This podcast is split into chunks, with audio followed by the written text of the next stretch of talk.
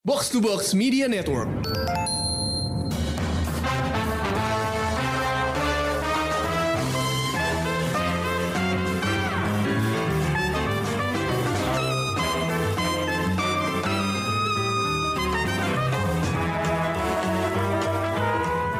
Hai pendengar Showbox, di sini ada Amy untuk Showbox Podcast dan episode kali ini adalah episode spesial karena satu keroyokan, dua keroyokannya cewek semua. Nah, ngapain tuh coba? Karena konsepnya ini adalah episode buat ngerayain International Women's Day yang sebenarnya udah lewat, tapi karena masih bulan Maret, bolehlah kita masih ngebahas. Jadi gue pengen ngobrolin tema tentang perempuan di film. Tapi ini nggak susah-susah ya uh, temanya gue bukan maksudnya pengen nanya tentang bagaimana menurut anda apakah sudah cukup banyak sutradara wanita di industri film? Bukan gitu. Jadi kalau kalau itu mungkin tahun depan aja kali ya. Kita uh, susun acaranya dengan lebih baik dengan lebih banyak persiapan.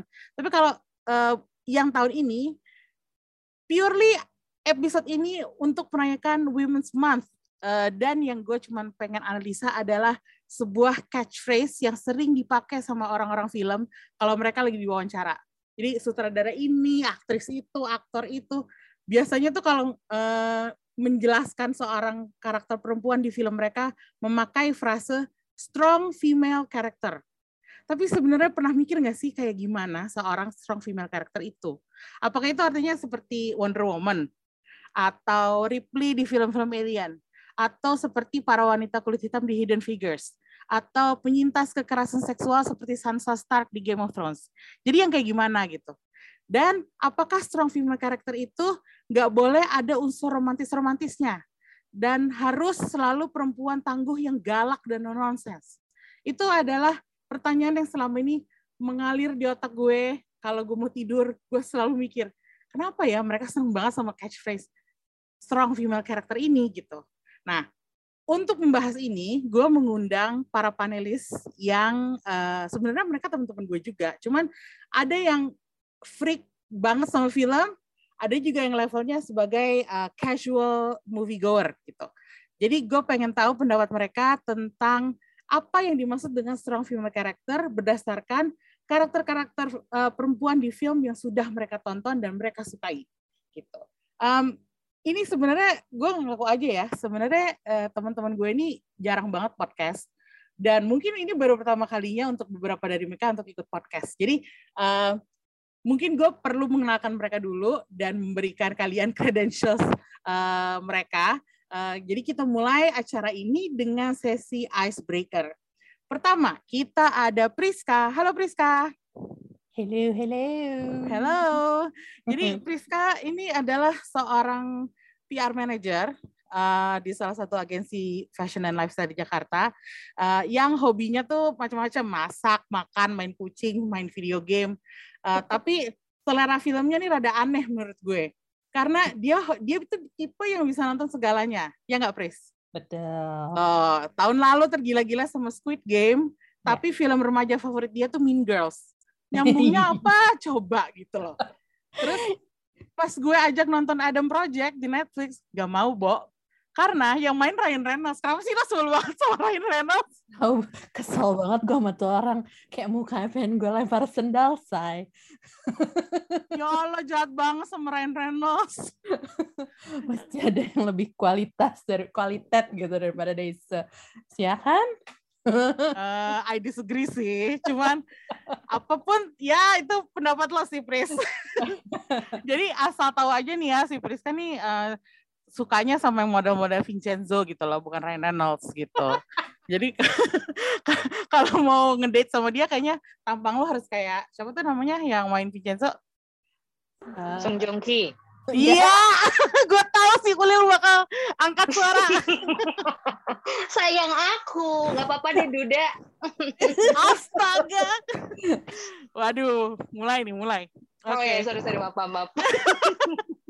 Terus nih setelah Priska kita ada Bunga. Hai Bunga. Wow, Bunga lagi offline nih kayaknya. enggak, enggak. Halo. Pasti lupa lupa nyalain mikrofon deh. Iya, maaf. Halo, halo, halo. Si Bunga nih uh, sebenarnya dia lulusan majalah film yang sama sama gue. Tapi sekarang udah nggak kerja lagi karena ngurusin bocil di rumah. Terus suatu hari dia bilang sama gue, Duh gue kangen ngomongin film, bikin podcast yuk man. Hah? Bikin podcast? Tapi nih gue sekarang punya podcast kan, nah gue sekarang undang lu. Ya udah, terima kasih. Jadi kalau misalnya ntar ngobrolnya panjang lebar, maaf ya. Nah ini yang gue sebut freak film itu tadi adalah si Bunga. Karena Bunga tuh tipe filmnya tuh film festival, men. Tadi dia nyebut satu judul film yang gue aja sampai kayak, hah apa itu gitu. Apa tuh Vista yang tadi gue ini Apa sih the worst, the worst person in the world? uh, the worst person in the world yang mana Oh. merupakan Eh, itu apa sih kayak official submissionnya Norwegia buat eh, best foreign language film di Oscar, tapi dia juga dapat nominasi apa ya original screenplay kalau nggak salah. Pasti Wow. ada yang tahu deh filmnya, paling nggak Iya. Ica tahu deh Iya, pasti ada, ya ada. nggak, Ca? Coba lagi. Iya, ternyata cuma udah nonton juga. ah ternyata gue doang yang Cooper ya ternyata. Rame. Eh, tapi Itu rame Mi di Twitter. gue Oh ya gitu. makanya. Tapi selain selain yang yang festival-festival tadi, gue mau ini dong apa tadi eh, menimpali Priska. Aku juga nggak suka Ryan Reynolds. Itu yang namanya the worst person in the world. Kayak main apa aja tuh pokoknya sama gitu kayak I'm so tired of his acting loh terus sekarang kita jadi Yeah. bashing Ryan Reynolds Oke oke. anyway ya berikutnya maaf Oke, terus nih berikutnya dia ada Agnes senior nih senior. Gue harus manggil dia Mbak Mbak Agnes. Um, nih dengar-dengar Mbak Agnes tuh lagi apa eh, kehilangan serial besar yang eh, sudah tamat di tahun berapa itu. Tapi bukannya harusnya Mbak Agnes lagi siap-siap buat House of the Dragon ya? Iya, lagi lagi disimpan-simpan. Kok disimpan-simpan dong? Jangan disimpan dong Mbak, Nanti dong. di-share. Ah, biar meledak. mungkin mungkin ada yang tahu kali ya dengan menyebut uh, judul House of the Dragon, tahu Mbak Agnes kerja di mana. Jadi aku sudah tidak perlu menjelaskan lagi Mbak Agnes itu karyawan mana. Baiklah. Tapi Baiklah. dengar-dengar Mbak Agnes Hmm. lagi merintis podcast sendiri ya? Waduh, jangan dibocorin dong. Oh, itu nggak boleh dibocorin juga. Ah, karena mau dibikin anonim. Oh ya Allah. Maaf, maaf, maaf, maaf. Enggak, enggak, enggak apa-apa. ya, semoga bisa sebesar ini, sebesar ini. Cuma kepengen aja sih eh, ekspresi, aja mengekspresikan waktu luang. Hmm, benar-benar. Uh, podcast is a good way to fill the time when you don't have a job like me. Oh, Jangan gitu dong. Oke, terus terus berikutnya ada Ica. Hai Ica. Halo, halo. Uh, Ica ini uh, juga lulusan majalah film yang sama. Maaf ya, banyak banget gue bawa temen gue. Terus udah gitu, uh, sekarang dia lagi di agency dan uh, salah satu proyek-proyeknya adalah suka menulis naskah ya, Ca ya. Betul. Kamu udah nulis berapa naskah, Ca, sejak bergabung dengan agency yang sekarang? Em, terlalu banyak. Nggak mau bocorin jumlah, ya? Enggak juga sih soalnya kayak ya cuma naskah-naskah eh, video digital gitu-gitu. Nggak boleh diremehin dong. Kan itu Iya. karya juga karya gitu.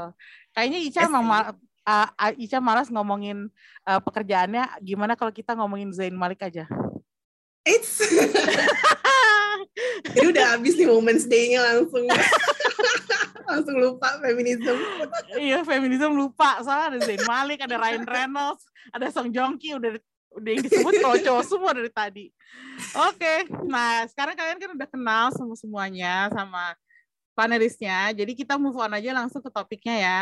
Eh, topiknya ini s- aku ingetin lagi itu adalah tentang strong female characters, tapi menganalisanya dari kacamata seorang penonton film yang punya film-film favorit dan punya karakter-karakter favorit. Nah, sekarang gue mau kasih satu pertanyaan untuk semuanya. Eh, siapa pun yang mau jawab duluan boleh. Eh, ini bebas ya, maksudnya eh, kita nggak ada urutan jawab atau who goes first, who goes last gitu. Jadi ini pertanyaan pertama adalah simple banget, simple banget. Siapa karakter cewek favorit kamu di film yang kamu suka banget? Boleh animasi, boleh bahasa mana pun, bahasa asing kayak bahasa Indonesia, bahasa Inggris.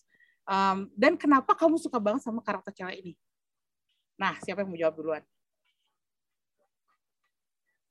Terus diam semua. gue deh, gue deh. Oke, Eh, apa ini dari salah satu film my apa ya all time favorite. Kayak setiap kali kalau gue lagi pengen naikin mood lagi bete lagi apa pengen apa pasti gue nonton film ini. Filmnya udah rada lama sih. Baru sadar bahwa filmnya itu udah sekitar 20 tahun lalu. Itu Amélie-nya Jean-Pierre Jeunet. Uh, ya udah jadi karakter Hmm. Amélie itu favorit gue. Audrey Eh, Tautou ya? Ya, Audrey Tautou. Mungkin bukan apa ya strong female karakter yang strong dalam arti literally gitu ya. Cuman menurut gua karakternya tuh eh, unik dan ya kuat karena eh, apa ya benar-benar terus dia ada arc-nya gitu loh. Jadi kayak ceritanya nggak jalan di tempat. Dia karakter utama. eh, karakternya unik. Terus yang dia lakukan sepanjang filmnya tuh juga pokoknya bikin filmnya tuh jadi benar-benar memorable banget gitu. Jadi kalau gue disuruh milih, sebenarnya sih ada banyak ya. Cuman yang paling begitu lo sebut kayak tadi karakter eh, cewek favorit yang langsung kepikiran nomor satu itu sih si Amelie Pulang. Hmm. Ke- eh, Udah pada nonton belum filmnya? Udah kan? Kalau gue udah sih ketahuan umur Udah. soalnya. Nonton sih. Nonton dong. Iya. Ya makanya kayak Oke. gue pas baca-baca lagi kayak kaget gila filmnya udah 21 tahun yang Ya, lalu. betul. Tahun ini 21 tahun gila. Udah lama banget. Ikonik ya. Masih banyak banget Iya, yang itu. ngomongin. Selalu jadi Makanya. reckless gitu. Heeh, dan apa ya bukan cuma dari karakternya doang dia juga kayak penampilannya gitu kan ikonik banget kan kayak kayak zaman itu tuh sempet ada masa-masanya banyak cewek-cewek yang rambutnya model pendek banget belakangnya depannya ponian kayak Amelie gitu ya gak sih Mm-mm. Ya kalau gue inget sih gitu ya. Soalnya eh, rambutnya tuh kan agak asimetris kan. Eh, Iya, iya. Kalau nggak salah kanan kirinya juga nggak nggak terlalu. Karena di situ dia motong rambut sendiri kalau nggak salah. Iya gak sih kok gue gak inget iya ya Kayaknya gue ingetnya dia ada adegan motong rambut sendiri atau gimana gitu. Tapi mungkin gue lupa kali ya. Tapi ini menarik ya si Chan. Kak. Kok Vichan sih manggilnya itu kebiasaan kebiasaan banget gue panggil bahasa personal sama sahabat gue bunga.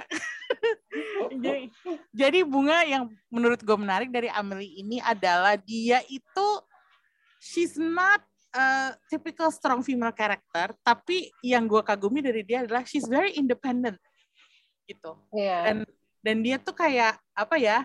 There's a love story going on with her, tapi that's not the main thing that's going itu on with bukan her. yang utama iya benar Ya. karena apa ya eh, inti ceritanya tuh kan lebih da- eh, lebih ke arah yang pokoknya dia dia kan semacam apa ya lonely girl gitu. Karena dari kecil agak-agak sheltered gitu. Kan ibunya Hmm. meninggal pas masih muda. Terus bapaknya kayak overprotective gitu. Jadi dia kayak punya eh she lives in her own fantasy world gitu kan. Terus kayak Mm-mm. pas pas udah gedenya itu inti ceritanya tuh lebih ke yang eh, dia pengen bikin orang-orang bahagia gitu kan Ingat gak sih Hmm. lo? Jadi kayak awalnya tuh kan Ya. ceritanya yang dia nemuin ada kotak apa sih isi Ya. foto-foto dan segala macem yang terus dia cari orangnya dan dia lihat orangnya tuh happy banget dan sejak itu dia jadi kayak pengen eh, sebisa mungkin bikin orang-orang di sekelilingnya happy kan. Ya. Jadi misalnya yang kayak apa sih ada eh, temen di restorannya dia jodohin sama salah satu apa Pelanggannya, ya, eh, terus ada yang apa sih yang eh, tukang sayur apa tukang buah ya yang jahat banget sama anak buahnya terus dia kerjain kayak iya. gitu kan jadi kayak Iya iya. eh, baru along the way muncul romance-nya gitu ceritanya dia sama si cowok yang juga apa sih nggak kalah quirky-nya sama dia itu gitu jadi kayak eh, apa ya menurut gue ininya juga eh, walaupun ada romance-nya tapi she's not defined by eh, The romance, the romantic ya of the story ya. walaupun endingnya diceritainnya dia finds her own happiness dengan akhirnya ketemu sama si cowoknya itu gitu. But that's not the main point I think. Dan eh, apa ya disampaikannya tuh juga charming banget ya filmnya kan bahasa visualnya tuh juga eh, unik ya. Jadi Ya, betul. emang memorable banget sih kalau itu benar-benar salah satu feel good movie favorit gue emang nggak nggak pernah bosan nonton itu udah berkali-kali. Gue sempat nonton Amelie dalam dua bahasa, eh tiga bahasa, eh, Italian, French, and English. Jadi gue nonton semuanya itu dan yang terbaik adalah tetap bahasa visualnya. Karena karena subtitle dan dubbing tuh nggak merubah apa ya, nggak mengubah makna atau ekspresi dari Amelie-nya sendiri, tapi dia uh, tetap tetap true to the Emily yang asli karena bahasa gerak-gerik tubuhnya, terus musiknya, Yeah. terus penampilannya itu yang lebih berbicara ke gue uh, sebagai penonton, yaitu secara visual gitu loh. Kalau Iya menurut gue sih. kekuatannya juga di situ gitu. Itu ikonik banget sih dan si Audrey Tautou-nya juga walaupun dia sampai sekarang masih main film ya banyak main film Prancis tapi kayak itu yang lengket banget sama dia karakter ini kan. Jadi Hmm. kayak eh ya itu tadi ikonik. Hmm. Gue sempet kaget sih Audrey Tautou mainnya kadang-kadang jadi cewek yang apa ya kayak di Da Vinci Code tuh kan dia agak-agak bukan Amelie gitu. Soalnya ka- karena image dia udah Iya udah ini banget ya, image-nya udah nempel banget ya soalnya Iya. ya. padahal kan kalau dipikir-pikir eh, harusnya kan ya she's a versatile actress juga, cuman Iya, entah iya. kenapa image Amelie tuh terpatri dalam otak gue gitu loh. Lo padahal ya tadinya tuh si sutradaranya bikin film ini niatnya yang jadi Amelie itu ini loh, Emily Watson. Tau gak sih lo aktris Inggris itu? Oh iya iya apa tahu-tahu. ya? Heeh, kayak kebayang nggak sih kayak Enggak sih enggak sih. jadi kayak gimana gitu. Padahal soalnya si Audrey Tautou ini cocok banget kayak Iya. nggak bisa bayangin aktris lain yang mainin dia. Hmm, oke. Iya, emang setuju sih. Nobody can play that character but Audrey Tautou gitu. I'm sorry. Iya cocok banget, Heeh, benar-benar. Oke. Nah, itu dari bunga Yeah, ya. So that's my favorite. Heeh. Nah, sekarang siapa lagi nih yang mau sharing? Mungkin uh, Priska dulu kali. Tadi um, Mbak Bunga sempat um, mention satu keyword. I I know we're supposed to be talking about favorite movies, fa- favorite female characters from our favorite movies, tapi uh, what Mbak Bunga said uh, really got to me adalah feel good movie. Jadi ada, I guess I, aku tuh punya a favorite movie and then I do have these feel good movies and when I see the list, waktu aku bikin list kayak these female characters, ternyata itu it's not actually my top favorite, tapi they're the best feel good movie buat aku. Hmm. Dan uh, ada empat sebenarnya, agak lebih panjang dari Mbak Bunga, cuman uh, kalau ingat dulu ini udah dulu banget zaman kita masih laser disc ya, uh, ibu-ibu. ada satu film namanya Matilda uh, uh, tahun 93 itu udah lama banget tapi uh, itu aku juga nontonnya masih kecil. I did not get movies I did not get directors I did not get the cinematography or whatever. Cuman waktu kecil nonton ini tuh kayak ini dan um, tahun-tahun sekarang kalau ketemu gitu di TV atau tahu ada di streaming I watch it again and I still feel good about it. So Matilda the movie and the character itself itu adalah salah satu yang favorit aku. Dan kenapa jadi favorit tuh yang kayak ya waktu kecil sih in awe-nya tuh karena wah dia punya these superpowers and then she can do this and she can help people and you know kayak kayak gue juga jadi pengen gitu kayak punya superpower telekinetic power or whatever kayak the bully udah gone apa gitu so that was really um, itu yang bikin apa ya yang yang yang sangat berkesan gitu nah makin lebih gede lagi ganti my uh, favorite character adalah Harriet uh, dari Harriet the Spy itu juga tahun Oh. film tahun 90-an gitu Serial kan? Eh, itu ada filmnya yang main Ah. Michelle Trachtenberg Nah, iya iya. Nah, terus udah gitu eh mungkin ngeliat itu adalah karena aku ngeliat Harriet ini tuh sangat merefleksikan siapa saya pada masa itu. Di mana Oh. yang kayak anak sekolah yang yang harus yang harus deal with the peer pressure and the school itself, terus udah gitu eh, apa namanya urusan sama orang tuanya, sama temen-temennya yang kayak apa namanya bikin dia outcast dari apa eh, dia sendiri jadi outcast da- dari teman-temannya gitu jadi kayak Uh, tapi abis itu dia bisa overcome everything in the story dari film itu uh, karena dia excelling in something that she likes to do. Dia tuh suka nulis. Terus tadinya Hmm. dia karena Harriet the spy, so she spies on people. Jadi ke sana yang dia tulis itu lebih kayak gosip gitu. Terus udah gitu cuman setelah itu dia evolve and this is a little girl gitu. She evolved into writing uh, something more uh, heartwarming dan semua orang tuh jadi ngelihat dia oke dia sebenarnya bukan mau ngomongin kita gitu cuman uh, dia trying to tell a story and I really admire that gitu terus udah gitu moving on to an age that I was that I got older my favorite female character whom I still respect at, at sekarang adalah Elle Woods dari Legally Blonde Yes, yes. Say it louder. Love, love, love. dan ini dan tokoh ini nih pop culture moment sekali buat aku karena kayak dengan dia Hi, I'm Elle Woods and this is Bruiser Woods. We're both Gemini vegetarians. Hafal loh dia kalimat itu sering banget dia ulang di rumah dengan Last kucing-kucing week I kita. saw Cameron Diaz at Fred Siegel and I talked her out of buying this heinous orange sweater. Whoever said orange this rug is seriously disturbed. Wow.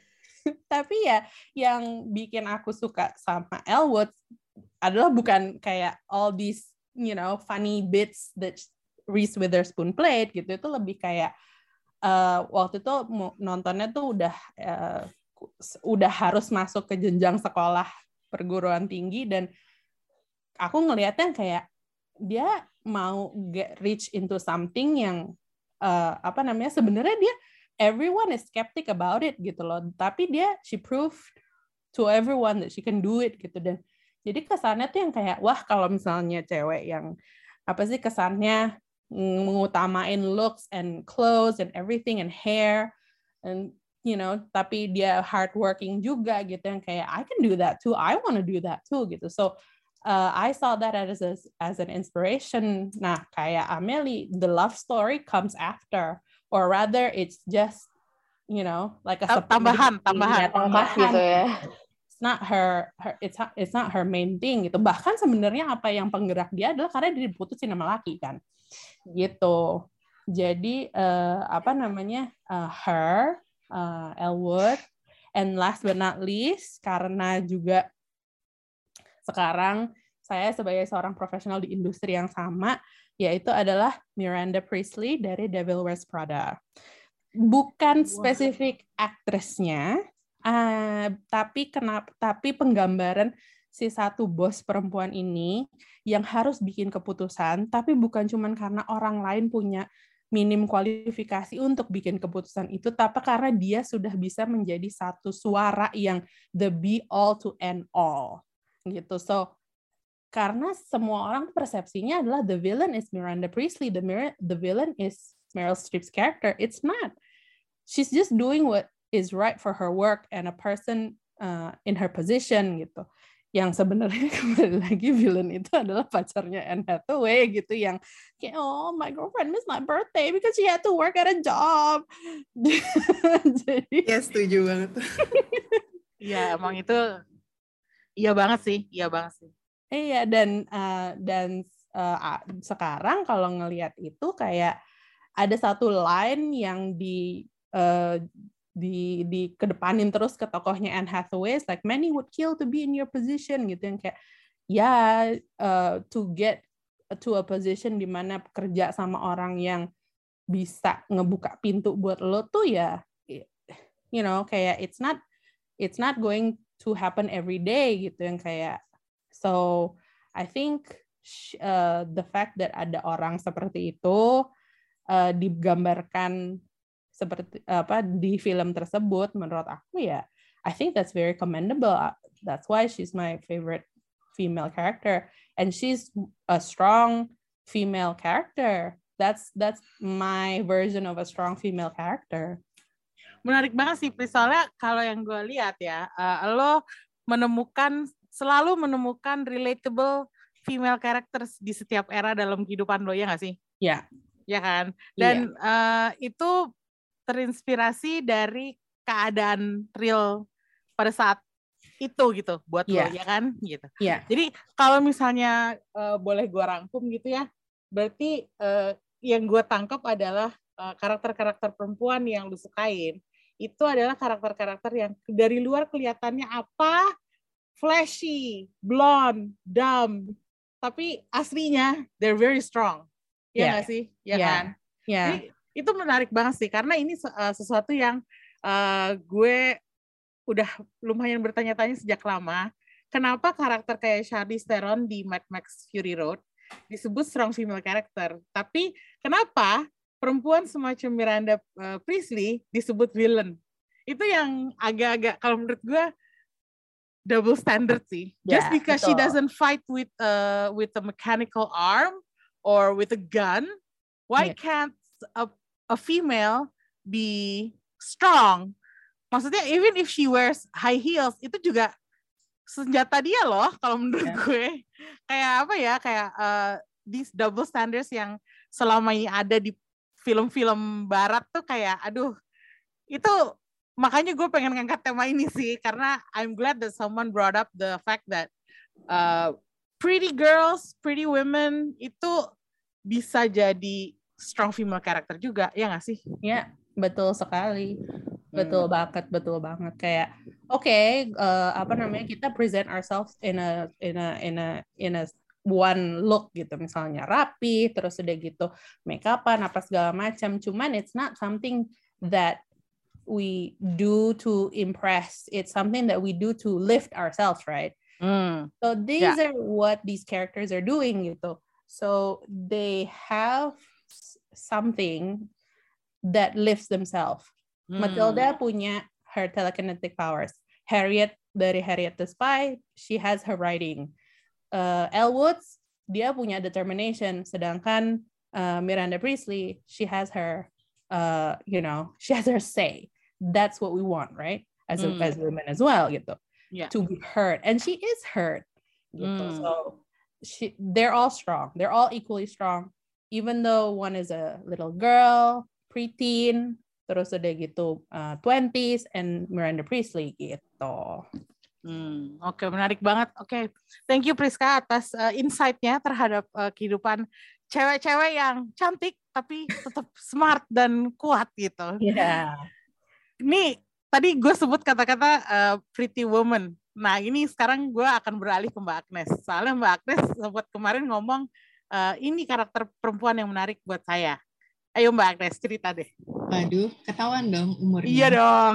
Uh, Dari tadi udah ketahuan umur semuanya Mbak. ah, iya sih, tapi ini lebih tua dari yang lain-lain kayaknya.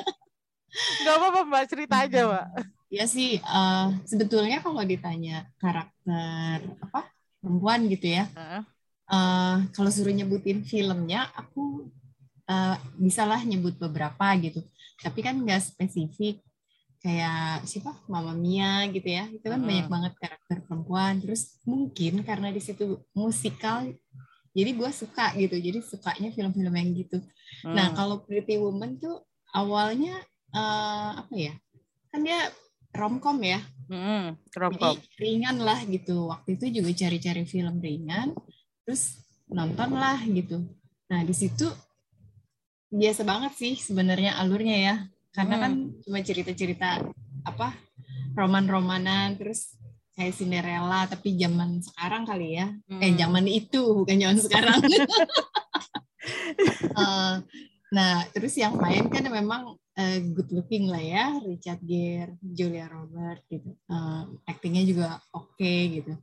Juga mungkin zaman itu tahun berapa sih? 90 kalau nggak salah. Mhm. Mungkin butuhnya yang hiburan kayak gitu. Nah, cuman di balik sosoknya si siapa Vivian itu, eh, kalau aku sih liatnya eh, dia tuh nggak palsu gitu loh. Apa ya? Nggak palsu. Ngerti, apa ngerti, ngerti. adanya apa Hmm. adanya gitu kan Eh, soalnya kan sebenarnya dia apa di situ prostitut gitu ya Hmm. Eh, tapi waktu jalan sama si siapa Richard Gere tuh siapa namanya Eh, dia nggak nggak pura-pura gitu loh misalnya jadi kayak eh, nyamain level gitu kan dia kan nggak Hmm, gitu iya, Eh, iya, jadi, iya.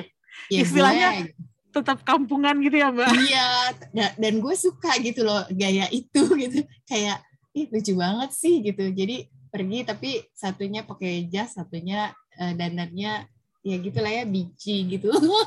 Gimana sih bajunya itu? Bolong-bolong gitu. Nah terus kayak ngebayang pergi ke butik-butik itu dengan baju gitu ya. Tapi kayaknya nggak malu gitu. Terus makan juga gaya makannya kan gitu. Uh, apa makanannya lompat lah apalah gitu. Terus nonton apa sih kalau pertandingan itu uh, polo ya, ya kalau nggak salah. Oh polo, polo. polo. itu kan dia kayak teriaknya kayak lagi nonton sepak bola gitu ya. Jadi iya, kayaknya iya. memang suka-suka dia aja gitu. Karena emang gayanya dia begitu. Tapi uh, di balik cueknya itu dia mandiri gitu kan. Jadi dia memang kenapa jadi menurut aku sih di cerita itu ya karena dia mau hidup uh, apa dengan uangnya sendiri gitu kan. Apa pun caranya gitu. Jadi buat aku sih itu uh, real aja real sebagai perempuan kuat ya real aja kayak gitu. Memang harusnya apa adanya mandiri gitu kan. Represent. Menurut aku sih begitu. Ini menarik banget karena aku sebelumnya nggak pernah mikir film Pretty Woman tuh masuk kategori film dengan strong female character. Maaf ya, maaf ya. Maksudnya karena karena bukan yang bukan yang meremehkan Julia Roberts atau gimana, cuman uh -uh. konotasiku terhadap romcom romcom 90-an tuh adalah it's just for fun gitu. Gak pernah yeah gue anggap serius gitu. Tapi sekarang Mbak Agnes ngomong kayak gini bahwa dia tuh mandiri, nggak fake, terus dia pengen hidup dengan cara dia sendiri. Itu tuh aku baru tersadar bahwa wah ternyata karakternya lebih dalam daripada yang gue pikir gitu. Iya sih, memang aku juga sebenarnya lebih dari sekali loh nonton itu. Karena setelah ada di apa di banyak streaming platform itu terus kayak sering ditonton lagi, ditonton lagi gitu. Uh, mentertawakan jadi kayak mentertawakan diri sendiri nggak sih? Ada hal-hal lucu gitu loh. Karena ini kan uh, apa daily life gitu ya. Mm. uh, uh, sementara aku tuh penonton film yang biasa aja. Jadi mm. uh, bisa dihitung lah nonton film yang beneran ditonton berulang-ulang terus kalau kita bandingin sama apa ya kayak superhero perempuan gitu ya mm uh, mungkin otakku ini mikirnya itu fiction gitu oh, jadinya nggak iya, kena iya. nonton yang iya. begitu uh -uh. Iya. selalu punya pemikiran itu tuh yang nggak bagus ya kalau nonton hmm, jadi dalam kata lain Mbak Agnes lebih mengapresiasi film-film yang kayak ala zaman dulu itu karena lebih relatable kali ya Mbak kayak kita yeah, harus yeah. mikir bahwa ini superhero kayak beneran apa enggak sih gitu loh iya iya iya, iya ngerti ngerti ada sih ada beberapa uh, aku sebutnya uh, artisnya kali ya. Maksudnya yang hmm. aku suka tuh yang kayak uh, kemarin aku sebut apa Mac Ryan gitu ya. Hmm. Itu aku tuh ada masanya loh beli VCD-nya yang asli hmm. untuk dikoleksi semua film Mac Ryan. wow. Kayaknya Jadi ada, ada sosok, juga deh. Oh, ada juga. Ada juga deh yang penggemar You've Got Mail. Ngaku siapa? Saya, saya, saya. Aku juga. Saya oh, gitu ya. Love love banget love banget sampai kemarin ngobrol sama Emmy tuh jadi kayak kepikiran di mana ya visi divisi itu Iya kan, jadi kayak apa sih sebenarnya kalau dipikir-pikir memang jadinya lebih relatable ya karena uh, gimana pun juga uh, tahun 90-an itu kan CGI kan belum apa ya belum, belum canggih ada, gitu. Iya, iya. Jadi kita nggak uh, nggak biasa biasa. iya, dan kayak kita tuh jadinya kalau disuguhin tayangan superhero tuh malah kayak aneh karena hah kok katro banget sih gitu. Tapi justru romcom romcomnya tuh yang malah merepresent merepresentasikan karakter-karakter perempuan, perempuan yang kuat iya. gitu ya nggak uh -huh. sih? Oh, iya, menarik, iya, menarik. Ya memang ternyata ternyata nih anak ke 2000-an awal nih harus banyak belajar ya dari senior. Enggak, aku nggak terus terang kayak drama apa serial tuh nggak terlalu ya. Hmm. Tapi kalau film milih sih, milih. Hmm. Ya nggak apa-apa Mbak, berarti hmm. uh, Mbak Agnes seleranya spesifik aja gitu. spesifik. Jadi nggak bisa ikutan diskusiin judul-judul festival sih karena nggak menonton semua. Kalau judul-judul festival mah bunga sama Ica doang yang bisa. Tapi aku setuju sama Mbak Agnes tuh yang apa ya uh, lebih aku juga lebih suka nonton yang karakternya tuh uh, real gitu, lebih relatable gitu. Karena kadang kayaknya real life is tougher than fantasy di dunia-dunianya si superhero itu. Apalagi kan kayak Iya. apa sih cewek-cewek superhero tuh emang eh, tough banget gitu kan. Sementara Kayak super ya, gitu. jadi emang Ih, udah super. bentukannya cat, iya cetakannya tuh Mm-mm. yang udah strong gitu. Sementara Mm-mm, mm-mm. dari cerita-cerita yang kadang-kadang mungkin ya itu tadi yang dari tadi kita omongin kayak cerita sehari-hari gitu ternyata karakternya tuh bisa gimana gimana dia menghadapi apa sih eh inilah obstacles dan segala macam justru dari situ kan kayak lebih berasa "Oh, ini karakternya keren gitu loh Iya. instead Iya. of lo terus gue jadi ikutan iniin genre superhero Tapi mungkin ya, mungkin di zaman aku superhero itu awalnya dari komik. Jadi ketika keluar filmnya tuh kayak nggak terlalu apa ya, nggak terlalu membuat aku interest gitu loh untuk nonton. Ya, ya itu juga Mbak, karena kalau menurut aku s- apa eh, superhero tuh baru naiknya tuh kan tahun awal 2000-an ya dengan adanya Spider-Man dan X-Men dan segala macam itu.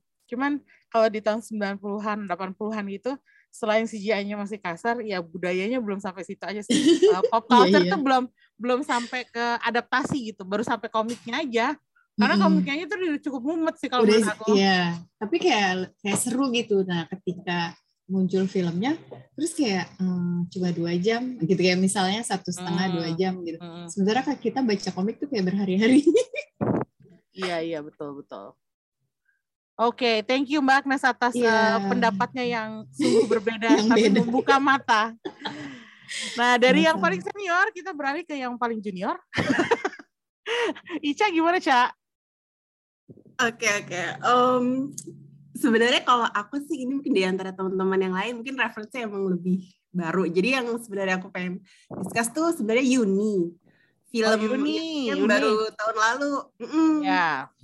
Baru tahun lalu nih saudaranya Kamila Andini dan sempat booming juga kan di sinema lokal maupun sinema luar gitu. Nah, sebenarnya kalau kita ngomongin kayak strong eh, female karakter mungkin agak sedikit beda ya. So Yuni ini kan kayak masih anak SMA gitu, masih tahap pencarian diri. Jadi dia belum Hmm. bikin apa ya karya atau apalah gebrakan gitu yang dia bikin gitu. Emang masih remaja banget dan jalannya masih panjang gitu. Tapi kenapa sih aku suka banget sama dia? Soalnya eh, si Yuni itu dia tuh eh, dia kan tumbuh di eh, daerah gitu ya dengan budaya yang sangat kental patriarki gitu. Dan dia juga Hmm. jadi ceritanya sih Yuni ini tuh dia tinggal sama neneknya orang tuanya merantau untuk bekerja gitu. Nah jadi semua itu kan pasti bikin seorang anak remaja seumuran dia tuh bingung ya banyak pertanyaan gitu kenapa begini kenapa begitu. Nah kalau yang aku suka itu kalau temen-temennya itu digambarkan sedikit lebih pasif gitu ya. Sementara Yu- Yuni ini tuh dia kayak berani gitu mempertanyakan norma-norma sosial gitu. Dia berani mempertanyakan hal-hal yang dianggap eh, udah tradisi gitu ya dia berani bilang kenapa gue harus ikut ini? gitu. Kenapa gue harus kenapa kayak misalnya kenapa gue eh, harus memilih nikah gitu dibanding kuliah? gitu. Kenapa anak cowok boleh kuliah tinggi-tinggi kok aku enggak? gitu. Jadi eh, instead of dia kayak pasif gitu ya ngikutin aja apa yang udah diikutin sama teman-temannya yang lain kayak teman-temannya seumuran dia itu bahkan nggak ada yang punya anak gitu loh. Nah, si Yuni ini kayak berani tuh dia stand up for herself, dia berani cari jawaban dari semua pertanyaan dia gitu supaya eh, dia bisa eh, memilih yang terbaik buat dirinya sendiri itu loh. Yang bikin aku menurut aku eh, meskipun dia masih kecil gitu ya, tapi di situ letak eh, strong female karakter dia gitu. Jadi kayak dia tuh kayak bibit-bibit lah karakter cewek strong di masa depan gitu. Itu yang aku suka banget sama si Yuni ini. Gitu Um, sih. Pengen nanya deh Ca, Eh, film Yuni ini eh, bener kata lo emang sempat populer, sempat rame gitu ya. Eh, tapi satu hal yang gue pelajari, karena gue karena gue belum nonton kan waktu itu gue lagi sibuk, eh, jadi nggak sempat ke bioskop juga. Eh, yang gue tanya, apakah konten seksualnya gimana menurut lo tentang konten seksualnya di film ini gitu? Kalau aku menurut aku ini eh, perlu banget gitu. Jadi memang ada adegan-adegan yang semua hal-hal yang mungkin kita anggap tabu gitu, ya, apalagi di masyarakat Indonesia itu semua di, dibicarain nih di pers- melalui perspektif anak-anak remaja. Kayak Yuni kan punya tiga temen tiga temen deket gitu ya. Mereka ngobrol-ngobrol gitu. Kayak mereka ngobrolin salah satu temennya ini yang yang udah punya anak ini. Hmm. Dia nanya gitu kan si eh, Yuni, emang orgasme tuh apa sih gitu sama temennya yang udah punya anak? dan dijawab dengan nggak tahu jadi kayak si temennya yang udah punya anak ini kayak dia sendiri mm, nggak tahu. Dia bahkan kita kasih lihat kayak segitu polosnya anak-anak eh, remaja ini soal desire gitu. Kayak kayak sebagai perempuan tuh kita ya udah emang melahirkan anak aja ngurus anak aja gitu. Padahal kita kan juga boleh dong kayak berhak untuk eh, bersuara. Bahkan ya istilah kita juga eh, orgasme masa cuma suaminya doang gitu jadi kayak semua tuh dibahas belak-belakan banget gitu di uni gitu jadi kayak bahkan ada adegan eh, si Yuninya ini kayak um, ngelihat badannya dia, ngelihat uh, kasih lihat insecurity-nya dia gitu. Tapi uh, menurut aku ini penting banget justru gitu. Jadi justru jangan ditutup-tutup, jangan ditutup-tutup. Dan itu yang bikin aku suka banget sama film ini gitu. Apalagi uh, film-film Indonesia zaman sekarang uh, nggak banyak sih menurut aku yang berani menggambarkan dengan gamblang gitu ya karakter seorang cewek remaja gitu yang emang pada dasarnya usia itu lagi bingung gitu. Wow, oke. Ini uh, udah ada lagi yang nonton Yuni di antara kalian semua? Udah suka banget. Nah, pendapat uh, Bunga gimana tentang Yuni ini? Apakah sama Ica atau ada perspektif lain mungkin? Sama sih sama Ica dan kalau menurut gue di situ karakternya selain Yuni pun tuh banyak karakter-karakter yang bagus gitu. Maksudnya uh, scene stealernya menurut gue si itu siapa namanya? Su Suci ya? Si yang diperankan Asmar Abigail bukan? Iya iya, tapi itu keren banget cute ya. Iya itu juga kan uh, cerit walaupun dia nongolnya cuman nggak lama, cuman ceritanya dia tuh juga menurut gue ini banget sih. Kayak uh, dia tadinya tuh dia kawin muda ya ceritanya ya kan kalau nggak salah. Iya, jadi dia kawin muda. Padahal itu juga bukan keinginan dia sendiri kalau nggak salah. Iya, tapi Dan kayak dia it didn't go as planned terus kayak akhirnya dia tetap bisa uh, akhirnya setelah kayak begitu dia bisa menjalankan apa yang dia mau kan yang buka salon apa segala macam terus dengan gaya yang kayak begitu sampai yang endingnya pun dia pergi ke Jakarta kan ya kalau nggak salah ya Iya, Kalau kayak merantau buat- berani aja gitu kan. iya heeh. jadi kayak akhirnya kayak berani keluar dari si kampungnya itu kayak apa ya cewek-ceweknya tuh pada akhirnya in in a way jadi kayak empowered semua gitu gak sih terus yang ibu Hmm. gurunya segala berhenti gitu-gitu kan itu film bagus banget Kayak sih film ini gue. tuh ya jadi kayak film ini sebenarnya nggak ngejudge cewek mana yang lebih bener sama cewek lain gitu kan ya. iya, Jadi iya, semua iya, karakter cewek dikasih lihat kekurangannya apa, kelebihannya apa, tapi mereka Mm-mm. semua kayak unite aja, bersatu aja karena mereka bisa relatable satu sama lain gitu. iya. Itu Iya, itu banget. salah satu film favorit gue tahun lalu sih bagus banget Hmm. Nonton buat yang belum. nonton Oke. di mana Udah bentar lagi masuk bentar lagi masuk streaming itu yakin banget gue. Iya, iya, iya, insya Allah. semoga ya semoga Pasti sih kalau menurut gue film segede Yuni kayaknya nggak mungkin gak diambil sama OTT gitu. Apakah eh, apakah perusahaannya yang Mbak Agnes representasi- representasikan mau mengambil Nah. film itu? Kita tunggu ya. Jadi pengen nonton soalnya. Iya, kayak menurut aku penting banget anak, apalagi anak zaman sekarang gitu kan, penting banget Iya.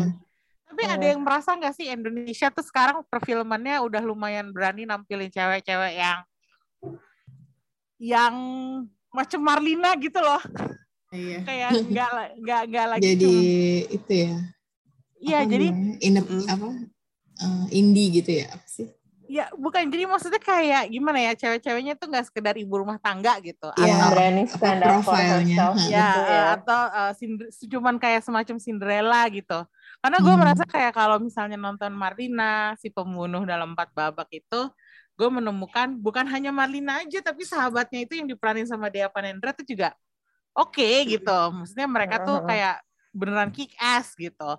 Uh, dan gue denger-dengar juga si Yuni ini juga banyak karakter-karakter menarik yang seperti tadi Bunga bilang dan Ica bilang gitu. Jadi kok kayaknya gue merasa sepertinya Indonesia nih udah makin punya banyak film yang bisa dibanggakan kalau soal feminisme gitu. Nggak lagi-lagi cuman apa ya, ya gitu deh. Itu sebenarnya kalau menurut aku kudosnya itu ya goes to female filmmakers, Mbak. Iya kan? Oh iya. Karena Iya, Marlina, behind itu. itu. semua sutradaranya cewek semua, penulis cewek semua. Jadi Iya, dia seneng heeh. banget karena kayak Menyuarakan. bukannya uh-uh, karena memang yang menyuarakan cewek kayak lebih baik saudara wanita nggak sih nggak tahu ya bukan aku meremehkan film cewek yang saudara cowok cuman kayak dengan uh, perspektif wanita menceritakan karakter wanita itu wah itu garanti bakal masterpiece sih gitu kan.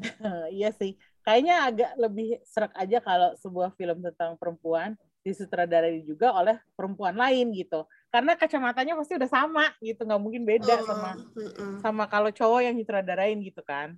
Hmm, ok- Oke, ini kalian sudah berbagi se- segala macam tipe karakter perempuan yang kalian suka di film-film yang sudah kalian tonton. Eh, tapi ada nggak sih misalnya nih kalian tuh mendambakan sosok perempuan yang seperti apa yang pengen kalian lihat gitu, yang belum terlihat? Susah ya pertanyaannya. Ya. Kalau dari aku Gua ya, kayak- kalau aku eh, siapa tuh yang dulu? Ya udah Ica Jadi- dulu, Ica dulu Ica dulu. Kalau aku sih pengennya kayak eh, kayak gitu kita coba apa ya eh, mengrekonstruksi rekonstruksi kayak strong female character gitu. Mungkin pengen banget ada karakter yang plus size woman gitu yang dikasih ceritanya tuh nggak melulu tentang berat badan dia gitu loh. Jadi lebih kepada aku cuma pengen lihat kayak plus size women having fun terus kayak mengejar karir mereka gitu dan nggak nggak Yang yang nggak endingnya tau dia jadi kurus gitu ya, Ica ya. Iya, kenapa sih semua film-film tentang plus size tuh ujung-ujungnya cewek itu harus kurus malah nggak juga kan? Jadi kayak lebih Iya, iya. pengen lebih eh, main di karakter-karakter plus untuk plus size aktris juga gitu sih. Hmm. Kalau bunga gimana? Gue simpel aja sih, gue pengen lihat karakter ibu rumah tangga yang tidak menderita. Pengalaman pribadi nih kayaknya.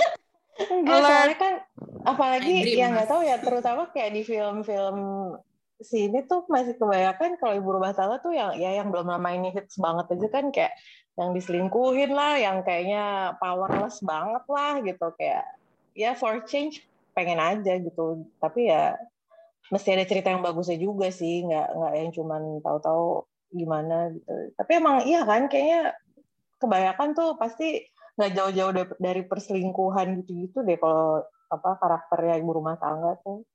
Hmm. Kasihan banget ya ibu rumah tangga. Nih, lu, lu ngomongin layangan putus atau gimana nih ceritanya? Iya semacam. Itu kayaknya sesuai demand ya. Nah iya so- soalnya aku Beda gitu ya, M-nya gitu ya. Heeh, Kalau aku lihat, jadi dia kayak on demand konten dalam arti sesungguhnya. iya sih. Hmm. Jadi orang banyak nyari yang kayak gituan ya mbak. Astaga. Kayaknya si produsernya melihatnya itu, melihat si audiens kan, bukan melihat gue mau bikin apa gitu kan. Hmm. Sinetron-sinetron juga kan banyak kan masih kayak gitu kan kalau yang Iya. kan juga ada tuh sinetron yang belum lama ini hits banget yang kayak setiap malam trending topik ada hashtagnya di Twitter gitu nggak tahu masih ada apa enggak tuh itu juga Hmm. yang ya pokoknya kayak ini banget Isi- deh banyak isinya. ada rumah tangga gitu Heeh, yang kayak menderita banget ya Kalau Priska gimana nih Priska? Kayaknya dari tadi agak diem nih. Mungkin karena nggak relate sama film Indonesia kali ya Pris. Iya, aku jarang banget nonton film Indonesia. Cuman kalau misalnya ditanyain mau lihat seperti apa, kalau misalnya ada eh, apa eh, another strong character or what I feel like is lacking, sebenarnya nggak jauh-jauh dari satu title yang tadi udah diobrolin, which is Vincenzo. Karena Hmm. si eh, apa namanya? Karena si tokoh perempuannya Allahu Akbar itu dia receh banget tapi dia pinter dan uh, apa namanya uh, evil at the same time. So I really love that character. Uh, this this girl yang juga lawyer, jadi dia tuh juga she schemes and then she's shady and then she's sassy and then you know, she Oh, shade. Tapi at the same time dia kayak she wants to be the good person gitu yang juga kayak eh ngerimain orang kayak okay we're going overboard here gitu. Cuman uh, she she she can be all of that gitu.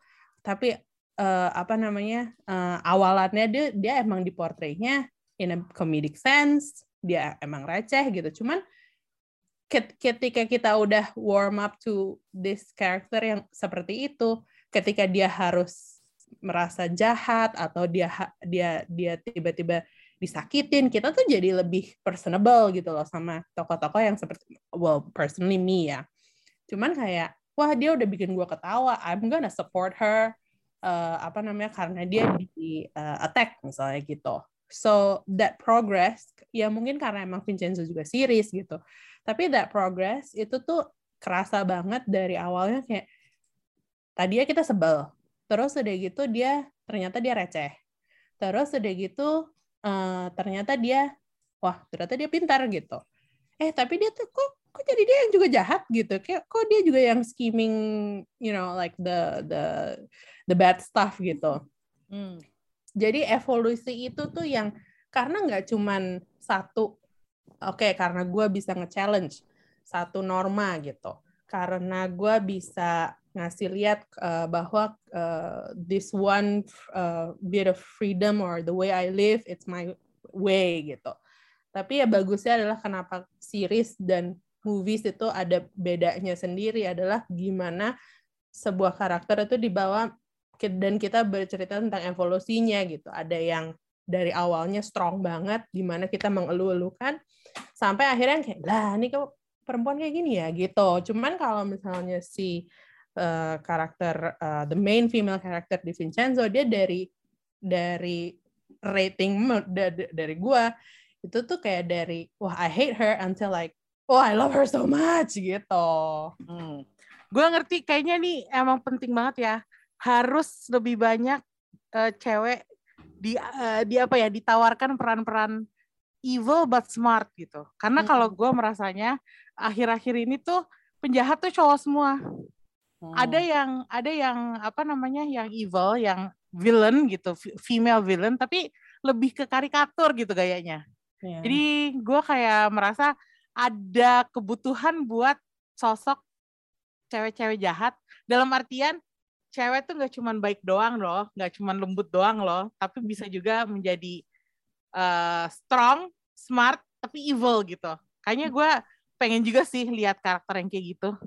Satu yang juga punya sebenarnya evolusi yang kelihatan itu uh, it's from an animated movie The Incredibles. Anaknya yang namanya Violet itu ya. Uh, hmm. Dia tuh awalnya kan kayak karena udah dijejelin sama ibunya, lo nggak boleh, lo nggak boleh gini, lo nggak boleh kasih lihat powernya sampai akhirnya ibunya bilang kalian harus pakai power to keep each other safe because you need to keep your family safe gitu. And then she grew into that. Terus udah gitu, uh, that's the evolution that I'm talking about gitu. Yang kayak I think there's an arc yang seharusnya juga diperlihatkan. Ya mungkin dari yang tadi Ica sempat ngomongin di Uni adalah uh, pergerakannya itu adalah bukan cuman uh, apa namanya bukan cuman oke okay, gue challenge challenge challenge gitu but there's a progress that this character makes gitu so it's a milestone it's a point in life gitu jadi itu yang sebenarnya juga uh, apa namanya yang I would expect that sort of evolutionary story from a person's personality karena we, kita juga evolve gitu. Mungkin dari dulu dulu kita nggak ngelihat uh, Pretty Woman sebagai some uh, movie yang has female strong female character, cuman we evolve into now we're learning because we don't stop learning every day gitu. Cuman uh, bukan seperti apa, cuman kalau aku I expect the the evolution of hmm. the female character yang lebih diperlihatkan hmm. gitu. Oke. Okay. Oke, okay, valid. Mbak Agnes, gimana pengen lihat karakter perempuan yang kayak gimana di film-film berikutnya? Kalau film Indonesia ya, mungkin sama sih kayak teman-teman bilang uh, kita kurang figur apa ya perempuan yang yang real gitu ya, yang nyata, yang enggak apa tadi kalau sosok ibu-ibu ya ibu-ibu yang uh, sesungguhnya gitu ya bukan yang kayak ter, terinjak-injak dengan apa uh, diselingkuhi lah gitu. Kayaknya kok sisi-sisi buruk yang apa ya kesannya menderita gitu ya tapi nggak ada yang positif side-nya dalam arti ya buat apa ya uh, me, apa moral story gitu ya buat yang nonton gitu. Itu kayaknya kurang ya kalau film kita. Ya ada tapi itu tadi salah satunya kayak Yuni kan uh, masih sedikit kali yang nonton termasuk aku aja belum nonton gitu ya semacam itu. Semoga sih maksi- makin banyak ya yang bisa mengangkat karakter-karakter seperti itu. Oke. Semoga ya itu bakal kejadian di masa yang Iya. akan datang. Jadi Amin. maksudnya nih mumpung eh, apa namanya penulis-penulis lagi banyak waktu kali ya produksi film banyak terhenti karena pandemi ya tulislah karakter-karakter wanita berkualitas strong female characters versi Indonesia atau versi luar yang mana pun lah yang penting eh, give us eh, the strong female characters yang berevolusi dengan baik yang berani nunjukin sifat-sifat aslinya, sifat-sifat nyatanya, gak cuma yang terpoles dengan cantik gitu ya, kira-kira. Iya, begitu deh. Yes. Setuju, Oke. setuju. Oke, eh, kita di sini break dulu nih karena gue kedatangan tamu lain, tapi karena eh, dia eh, gak bisa bareng-bareng eh, rekamannya, jadi gue minta izin dulu sebentar untuk mewawancarai seorang aktris Indonesia yang cukup populer.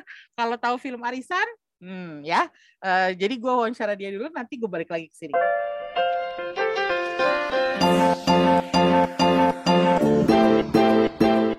Oke, kita kembali lagi di Showbox Podcast dengan gue Amy, Eh, masih gue. tapi untuk tamu Showbox yang kali ini udah bukan para panelis lagi, tapi seorang tamu spesial yang cukup dengan eh, cukup dekat dengan hati gue. Cie, hati gue banget Cie. nih ceritanya. tapi emang bener kok karena gue pertama kali nonton filmnya eh, orang ini itu adalah film yang pada zamannya menjadi salah satu film Indonesia klasik tanda kutip yang seru dan gue tonton sendiri di bioskop. Itu film itu tayang bener-bener pas gue lagi bener-bener mulai nonton di bioskop pakai uang sendiri tanpa nyokap bokap. Eh, beneran totally independent. Bahkan eh, kalau gue nggak salah, gue tuh sempat kabur dari kantor buat nonton film ini gitu. Jadi kayak bandel banget rasanya. Eh, tapi makanya film ini tuh bisa berkesan banget. Jadi eh, gue merasa eh, beruntung banget bisa mengundang beliau ini ke Showbox Podcast. Ini ada Mbak Andin, eh maksudnya Mbak Aida Nurmala, pemeran Arisan, Menkot Ahok, dan Gossip Girl Indonesia, dan sederetan film lainnya. Halo Mbak Aida, apa kabar? Baik, Manda. Apa kabar? Baik juga. Manda, ya benar Iya, Manda or Mandy? Iya bener. Ah, Manda. Amy, Oh, Amy. Oke, hai Amy. Pulang kalau begitu. nama podcast gue Mbak. Ah, apa kabar Amy? Baik. Nah, ini nih Mbak, gue penasaran banget nih dari kemarin kan gue rencanain episode ini nih. Episodenya tuh tentang women in film. Tapi Oke. bahasannya tuh nggak nggak nggak neko-neko gitu. Gue nggak tertarik untuk menelaah uh, peran wanita dalam perfilman Indonesia tuh gue nggak nggak cari yang kayak gitu. Pengennya Oke. ngobrol santai aja gitu loh. Dan kebetulan karena uh, gue tahu kan Mbak Aida tuh uh, udah pernah main film banyak banget ya. Uh, yang tadi aku sebut tuh kebetulan hanya yang aku tonton, aku ingat aku tonton gitu. Oke. Um, bahkan waktu A Man Called Ahok, aku tuh sampai nggak tahu, sampai nggak kenalin. Mbak Aida. Karena karena wow transformasinya kayak menjadi Lumayan ya. ya itu itu gila Dari banget. Mbak Mbak. Andin jadi Mbak eh, apa Mbak eh, tukang daging. dan meyakinkan banget gitu jual jual dagingnya ke Ahok gitu kayak wah, seru banget nih terus gue sama nyokap waktu itu kayak mah mah itu Mbak Ida Mbak." heboh banget gitu berduaan di bioskop. Ya Em, itu salah satu salah satu karakter yang gue lumayan favorit juga sih eh, Ami. Karena em, ya challenge buat gue karena waktu itu role-nya nggak terlalu banyak tapi, mm-mm, mm-mm, tapi eye catching lah gitu ya lumayan. Mm-mm. dan gue untuk role yang scene yang tidak begitu banyak itu gue harus dua kali terbang waktu itu ke Belitung ya ke Belitung waktu itu. Heeh. Dan uh, proses makeup dan bajunya juga ya memang lumayan mentransfer gue menjadi si karakter itu gitu. Dan ya udah yang uh, yang challenge buat gue adalah kalau nggak salah waktu itu gue juga harus belajar dialeknya. Jadi waktu itu gue ditemenin sama dialek coach ya di sana gitu. I mean alangkah indahnya kalau misalnya gue uh, waktu itu latihan lebih lama lagi ya. Karena emang buat gue tuh challenge paling besar kalau gue dapat kerjaan em, film syuting itu di saat gue harus em, membawakan satu karakter dengan dialek yang eh, unik dan spesial gitu. Contohnya gue juga pernah main di Red Cobek. Red Ah. Cobek itu juga gue harus jadi wanita Tegal tuh ya. Wow, orang Tegal. Ya, buat itu juga challenge banget tuh buat gue gitu. Karena kalau kita lagi uh, main kan sometimes kita lebih baik memahami uh, scene-nya lalu kita bisa berimprovisasi dengan gaya bicara kita. Tapi di saat kita harus masuk ke sebuah dialek, itu yang di mana sebetulnya seorang pemain harusnya punya waktu untuk workshop yang lebih lama karena gimana lo mau mau masukin celetahan-celetahan yang unik-unik dari dialek tersebut kalau lo tidak memahami culture tersebut. That's why actually a good um, actor will have to work harder untuk mempelajari um, challenge-challenge dalam perannya gitu. Tapi memang tidak tidak semua judul memberikan space untuk aktor untuk bisa bekerja sejauh itu gitu ya. Um, judul-judul besar untuk beberapa aktor or act, eh, kalau cewek bilangnya aktor juga kan ya. By the way, I don't know. Bebas. Bebas Di ya. sini apa udah kestra- bebas ya. Gue juga. Kesetaraan gender. Udah kalau nggak ada. salah-salah gitu juga nanyanya sama adik lo gitu kan. Ini apa enggak gitu kan. Kan gue suka salah-salah dalam perkataan kan ya, Bo. Caption Iya, caption. iya, iya. Anyway, you know what I mean. So, kalau misalnya dalam judul-judul yang besar, biasanya uh, pemain itu mendapatkan waktu, space untuk mereka mendalami karakter mereka, belajar uh, bahasa atau dialek sehingga mereka bisa maksimal gitu. Karena sebenarnya ya pemain yang bagus ya harus bisa sampai sejauh itu gitu. Dan gue merasa gue masih jauh dari situ karena um, dulu-dulu juga setiap gue dapet kerjaan film itu biasanya itu gue nyambi sama kantor gue Studio One gitu ya. Jadi Hmm. memang waktu gue nggak gitu banyak biasanya untuk bisa uh, terjun dan menyelami peran tersebut gitu. Tapi selama pandemi ini sebetulnya karena kantor gue lumayan kena imbas pandemi, positif side-nya ya gue lebih lebih tenang dalam berkarya di saat gue syuting karena uh, gue tidak punya beban lainnya yang sebelumnya gue harus mikirin deadline, Oh, ya, ya. mikirin gue harus mikirin banyak banget udah biasa begitu selama 25 tahun ya. Nah, selama pandemi ini sebenarnya kemarin-kemarin nih eh, sampai today today kita udah busy lagi. Eh, kemarin-kemarin ya gue bener-bener bisa kayak oh gue mau meranin ini. Jadi gue berhayal-hayal sendiri, baca skrip, gue mau meraninnya gimana ya, gue ntar mainnya mau gimana ya. Jadi lumayan sih sama dua tahun terakhir ini gue udah menyelesaikan hampir 10 judul alhamdulillah. Wow, Mbak, Nah. selama pandemi. Selama 10 pandemi judul. kayaknya kurang lebih 10 deh. Kayaknya sih segitu deh. Terakhir gue ngitung 7, terus kayaknya masuk di tahun ini gue kemarin lagi ngerjain satu, terus gue udah masuk satu. Ya gue udah nggak ngitung lagi sih, cuman kayaknya sih kurang lebih kurlep kurlep segitulah. 7 sampai 10 gue lupa. Alhamdulillah. Dan memang Alhamdulillah. gue eh, karena gue tidak punya beban yang besar dalam urusan bisnis gue jadi gue bisa lebih ya udah gue enjoy aja syuting gitu ya jadi ya that's a little bit about actors life my life and Iya, iya. because memang kenyataannya kalau gue itu ya I have two jobs gitu ya Mm-mm. me as a fashion coordinator, I have an agency that actually handles event and PR. At the same time, alhamdulillah dari tahun 2003 atau 2004 saat gue pertama kali main film Arisan Hmm. sampai hari ini ya gue masih ada aja gitu loh dipercayakan untuk kerjaan-kerjaan film. So that's a little bit about me, guys. Tapi gini ya Mbak, gue tuh merhatiin gitu. eh, Mbak Aida mungkin nggak selalu dapat peran-peran yang gede banget gitu. Tapi Ya. peran-peran yang Mbak Aida, yang Mbak Aida mainin tuh lumayan memorable gitu. Contohnya kayak ya itu yang tadi gue sebut ya, eh, A Man Called Ahok. Itu entah kenapa waktu itu tek gitu. Gue kayak itu Mbak Aida kan gitu. Kayak nggak percaya bahwa itu Mbak Aida, tapi nyatanya memang namanya Mbak Aida terta- tertulis di layar gitu. Makanya gue gue penasaran nih Mbak. Mbak Aida tuh udah main film banyak banget. Hmm. Eh, tadi eh, tahun apa, selama dua tahun ini, terakhir ini aja udah 10 film Mbak Aida bilang. Sebenarnya bukan film sih, itu ad- lebih banyak Oh series iya ada serial juga kan? dan film ya, series. Ya, Kayak Gossip Girl, ya. eh, My Husband, My Lecturer. Terus By kemarin the way, Eric Mbak, Seniors. eh, ya, g- gimana rasanya dapat peran di Gossip Girl Indonesia?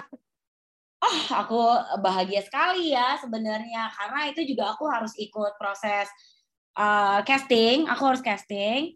Um, cuman waktu itu kan sama Nia Dinata, uh, Kaliana, mereka basically udah tahu uh, uniknya aku, udah tahu plus and minusnya aku. Jadi kayaknya Hmm. di saat aku casting, uh, Teteh Nia juga udah tahu exactly dia mau naruh aku di mana gitu ya. Jadi pada saat Oh. castingin aku tuh kayak dia udah punya udah punya hayalan ini Aida bisa gue taruh di mana gitu. Dan memang kebetulan peran ibunya Blair itu adalah seorang fashion designer. Nah, Wah, gue background tech gue dari kecil emang udah hidup di dunia fashion ya. Jadi buat gue memerankan seorang fashion designer was a blessing buat gue. Gue seneng banget karena gue dengan mudah relate tuh uh, Hmm. orang-orang yang gue kenal dari gue kecil. Jujur, jujur aja sebetulnya inspirasi gue selama gue uh, main jadi si ibunya Blair itu di Gossip Girl, Tante Ella, gue itu uh, selalu membayangkan Tante Gea, Tante Gea Panggabean. Oh, oke. Ya. Jadi gue keeps on thinking buat Tante Gea, bagaimana uniknya Tante Gea, ribet-ribetnya Tante Gea kalau lagi menyiapkan koleksi atau mau fashion show. Itu yang gue tanemin, yang gue masukin ke diri gue di saat gue syuting Gossip Girl gitu. Dan um, yang gue seneng banget juga uh, karena filmnya sangat fashionable, juga baju-baju yang bisa diajak uh, ikutan gitu ya. Hmm. yang bisa gue ajak kerja bareng di situ juga seru-seru. Waktu itu gue pakai baju kebanyakan dari Stella Risa gitu. So Oh, gue oke. selalu seneng kalau misalnya gue mendapatkan peran yang seperti itu sih sebenarnya. Oh, jadi eh, Pak selama ini sejauh ini selama berkarir dari di film dari du- 2003, Mbak Aida tuh peran yang paling memorable, yang paling Mbak Aida masih ingat sampai sekarang dan masih suka kangen sama karakternya gitu. Itu yang mana ya Mbak? Andin lah ya, Andin, sudah kuduga. Andin lah, lah, lah ya. Gay is women's best friend. Apa tuh kata Andin? Andin punya quote banyak banget kan quote Andin. Finally somebody notice. Oh, atau enggak yang eh, prinsip aku yang dulu itu salah. Sekarang gue udah punya prinsip yang baru. Cie. Wuh. Of course Andin ya, 2003 arisan 1, lalu arisan 2 aku lupa kalau nggak salah 2011 ya. 2011, ha. Ya, of course Andin sih karena jujur aja itu peran yang sampai hari ini masih mengharumkan namaku di saat aku pergi masih banyak banget orang yang selalu kayak Mbak Andin I'm a big fan of you like oh my god you know like that's from ages ago gitu kan ya Hmm. oh ya peran Mbak Andin sih udah pasti sih Oke, kalau bukan Andin, eh, siapa lagi nih Mbak? Mungkin dari film-film yang orang nggak banyak tahu gitu. Kalau dari yang lain ya, sebenarnya aku suka gara-gara bola. Oh, oke, Itu menarik. aku main jadi penyanyi dangdut. Oh, Eh, Mike Mike Mike Asmara kalau nggak salah namaku. Kalau kalian kalau kalian Google di YouTube Mike Asmara itu ada klip dangdut nama meremelek meremelek. Nah nonton karena kalian nggak akan nyangka siapa perempuan penyanyi dangdut yang ada di YouTube eh, klip tersebut. Lo bakal kaget banget karena itu adalah gue. berarti Mbak Aida harus belajar goyang dangdut. Ya gue kan emang suka joget ya. Jadi oke gitu. Ya gue suka peran gue di gara-gara bola. Hmm, terus apa lagi ya yang gue suka ya?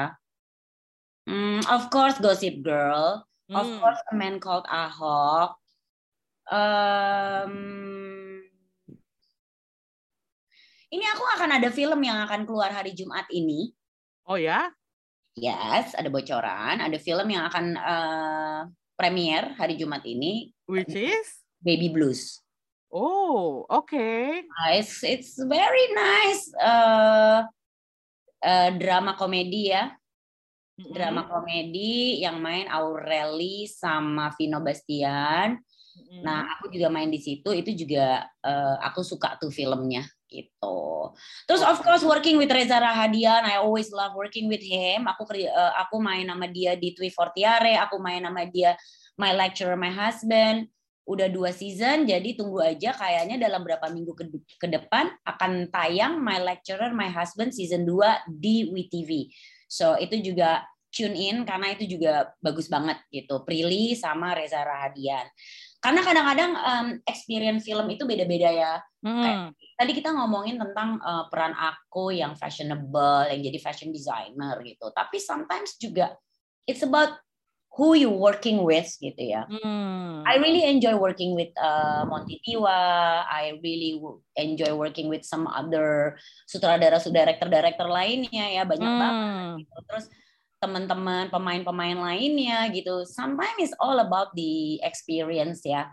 Hmm. Dan em, kemarin aku juga kayaknya lagi tayang nih di video.com itu Hmm. ada Merit with Senior. Oh ya, aku tahu sering lihat iklannya. Ya, aku happy banget juga. Kenapa? Karena di situ aku re- reuni sama Mei Mei. Aku reuni sama Cut Mini. Oh, oke. Nah, di situ kita sama-sama eh, dapat peran orang tua. Terus pas kita lagi syuting bareng ya gitu ya. Kita berdua sampai ya ampun Din, dia manggil aku masih Andin ya. Bilang apa dia, Mbak? manggil aku kan Andin, aku masih manggil dia Meme. Pas kita take dia gini, ya ampun Din, seenak itu ya kita main berdua. Iya ya, seenak itu ya. Bisa ya, eh, dialog-dialognya dia, gue hafal loh. Gue ini, "Ih, gila ya lo Din, lo yang hafal dialog gue. Iya nggak tahu kenapa gue bilang gitu. Berarti udah berarti kalau misalnya em, Mbak Ida boleh pilih nih mendingan main sama orang-orang baru atau sama orang-orang yang udah lama kenal? Hmm, of course yang lama kenal. Hmm. Tapi again, di saat lo main sama yang baru dan ternyata yang baru ini orangnya uh, nice to work with, kayak misalnya aku main sama Vino Bastian. Waktu Hmm. aku main sama Vino, nanti kalau kalian nonton di Baby Blues, waktu aku main sama Vino, I was deg-degan ya, kayak wow, gue akhirnya bakal main sama Vino. Gue kenal Vino dari dia muda banget, dari dia masih baru memulai karirnya sebagai Hmm. model. Karena di Studio Hmm. One, gue udah mulai bikin fashion show di, gue udah mulai kerja bikin fashion show dari tahun kayak 96 ya. Nah, Hmm. gue nggak tahu di tahun berapa lah waktu itu uh, Vino hadir di catwalk gue gitu. Dan gue uh, always like this guy. Sampai akhirnya dia jadi uh, jadi uh, artis gitu ya, jadi Hmm, hmm, hmm. an actor. Dan gue mengikuti uh, karirnya dia as an actor dan gue lumayan ngefans nih sama dia gitu ya. Hmm. Pas kemarin gue dapet film dan gue tahu yang main Vino, gue yang kayak wow gila gitu. Gue kayak excited banget. Gue rasa kayak Vino nggak bakal inget gue, but I remember him gitu kan. Jadi gue yang kayak Vino kamu tau gak sih? Aku tau kamu tuh dari dulu. Kamu dulu tuh show di eh, sama studio. Oh yang bener mbak. Udah lama banget gitu ya. So that was also a very exciting moment gitu di saat aku main sama dia. Nah di saat aku dapet scene sama dia, di situ itu aku again pembelajaran banget ya. He's really good. Dia masuk bener-bener ke perannya dia. Karena di Baby Blues ini menarik banget nih. Karena memang ada switching character. Harus nonton sih, ada switching character di antara uh, si pasangan ini. Nah, di situ aku harus uh, harus acting bareng berdua dia berdua doang gitu. Aku yang kayak wow gitu ya. Nih gue ada scene berdua dia nih gitu kan. Ya udah gitu ya. Gue berusaha memberikan yang terbaik karena gue tahu dia juga bekerja dengan serius banget gitu. Nah, Hmm. Itu momen-momen kayak gitu itu momen-momen nggak bisa dibeli sih. Oh Karena iya, When you have a pastinya. moment like that, you learn another thing from your friend. Sama kayak pas gue dapet uh, scene-scene gue berdua Reza Rahadian. Itu juga buat gue kayak, oh my God, ya bener juga ya gitu ya. Hmm. Um, eh biarpun gue udah lama banget uh, bekerja sebagai aktor juga kan, gue kan uh, banyak bocor-bocor ya. Gue banyak ba- ke di studio one gitu. Jadi kayak pas gue dapet kerjaan bareng Reza tuh gue kayak, Reza is one of the best actor we have in Indonesia, right? So Hmm. ya gue pelajarin gimana dia mainnya, gimana dia eh, apa namanya be- apa namanya how dia interact sama sutradara, interact sama kru, interact sama pemain lainnya. Gue kayak oh gitu ya gitu kan. Terus pada saat gue dapet scene bareng berdua dia juga kayak wow oh gitu banyak. Jadi kita nih di dunia acting nih nggak pernah berhenti belajarnya. Hmm. Beneran deh. Selalu berkembang, berevolusi gitu ya, Mbak. Yes, yes, yes, yes, yes, yes. Gue pikir gue pakai strategi dan teori ini, tapi di saat gue main sama orang ini, eh, kok nggak Hmm. harus dia dia begini dan ini oke juga nih gitu kan. Jadi kayak, ya banyak banget pembelajaran-pembelajaran di dunia acting ini sih sebenarnya mereka banyak sering bilang gitu ya eh, pemain-pemain eh, sering bicara kita harus bekerja dengan jujur. Gue bingung kan, ini apaan sih gitu ya? Gue tuh masih banyak masih banyak culture shock nih gue sebenarnya kadang-kadang masuk ke dunia eh, acting kan ya. Apaan sih gue bilang jujur jujur gue bilang apaan jujur gitu kan. Terus akhirnya sampai kayak akhirnya gue ngerti. Lu kalau lagi meranin sebuah karakter sebuah scene, ya lu jujur terhadap scene tersebut. Jangan lu cuman pengen tampil kelihatan kece, Ya, you know what I mean? Kayak yes. ya lu jujur dengan itu. Lu merasa lu dari kaum minoritas kayak misalnya di A Man Called Ahok, lu ny- emang nggak ada uang gitu, lu emang bener-bener butuh pinjaman uang gitu, lu mau ngasih makan anak lu gitu, ya lu rasain itu. Jujur itu dibuat gue. Hmm. Gitu. Sebagai seorang ibu yang apa namanya begitu overprotective atau begitu mencintai anaknya atau apa pun karakter yang diberikan kepada lo, ya lu jujur terhadap karakter lo. Itulah jujur Hmm. buat gue di dalam acting gitu loh. Hmm. Wow, that's a really good message, Mbak. Maybe Oh ya. ah, ya. mungkin Mbak Aida punya pesan-pesan lain untuk terhadap fellow actors atau maybe filmmakers. Kayak apa yang pengen Mbak Aida utarakan kepada mereka eh, seperti apa ya? Pesan dan kesan gitu, misalnya. Wah, apa ya kesan dan pesan? Ya seperti gue bilang, karena gue juga tetap selalu merasa diri gue tuh yang masih selalu belajar ya. Gue selalu nggak tahu gimana posisi gue. Gue merasa setiap gue masuk ke judul baru, gue ada aja yang gue belajar. Gue ketemu sutradara baru, gue belajar lagi sama dia. Gue ketemu pemain kemarin gue sempat syuting sama Kang Yayan misalnya. Gue kayak, oh, Seru nggak Mbak? wah parah, seru banget. Gue belajar lagi sama dia gitu. Nah, jadi mungkin pesannya adalah kita itu semua masih tetap dalam proses belajar. Hmm. No matter um, how senior you think you are, or mungkin oh gue udah main banyak, gue udah 10 tahun lebih main gitu. Tapi menurut gue proses belajar itu lu jangan pernah tinggalin karena memang lo akan selalu belajar dari teman-teman lainnya di Hmm. eh, proses pembuatan sebuah film atau series apa pun yang kalian lakukan. Jadi kalian harus terus belajar. Apa yang kalian punya, ilmu yang kalian punya, kalian harus share dan at the same time kalian pun juga harus bisa mengadaptasi dan belajar di dalam sebuah lingkungan yang baru. Karena uniknya kita eh, bekerja di sebagai pemain ini, memang kita akan selalu masuk ke satu lingkungan yang baru. Di saat kita Hmm. baru, kita masuk lingkungan baru. Kita main sama orang-orang baru. Di mana kita bisa belajar dari mereka, sharing dengan mereka, dan juga jangan cuma sama pemain ya. Jangan Oh. dilupain kru-kru film. Oh iya iya, betul betul. Kita kita masih punya callingan. Besok kita off, besok kita masuk. Kru-kru film itu callingannya everyday guys. Dari Oh. pagi sampai malam tiap hari. So Hmm. please give them a good respect.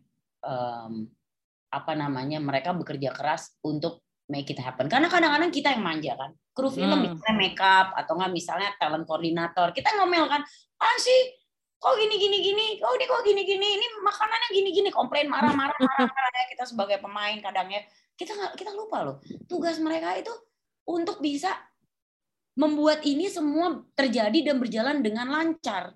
So mereka punya andil yang sangat besar gitu. Sehingga kita juga kadang juga harus meredam ego, kita juga harus uh, sharing dengan mereka, kita harus coba untuk mengerti um, challenge yang mereka hadapin. Mereka kadang callingan, mereka kadang pulang jam 2 pagi, jam 5 pagi mereka udah dijemput, mereka cuma tidur 3 jam. Sedangkan kita kadang kita punya hari-hari off, kita nyampe udah disiapin kursi bagus, kita dikasih tempat yang AC, kita dikasih ditawarin mau makan apa, mereka belum tentu kan. So always remember that kita itu bekerja dalam satu uh, satu integrated uh, team ya, which is itu Hmm. ada kita sebagai pemain, ada kru, ada sutradara, ada produser, dan tentunya juga ada eksekutif produser ya yang juga tentunya kita juga harus uh, ya kita juga jangan lupa untuk uh, ya punya kelakuan yang benar ya. Itu another thing. jangan kalian merasa kayak ah gue udah senior ah gue gue gue lagi follower gue banyak nih gitu ya. Follower gue banyak banget.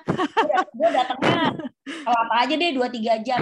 Lo mesti bayangin kalau lo datang telat dua jam lo itu ngebikin schedule hari itu semua jadi mundur.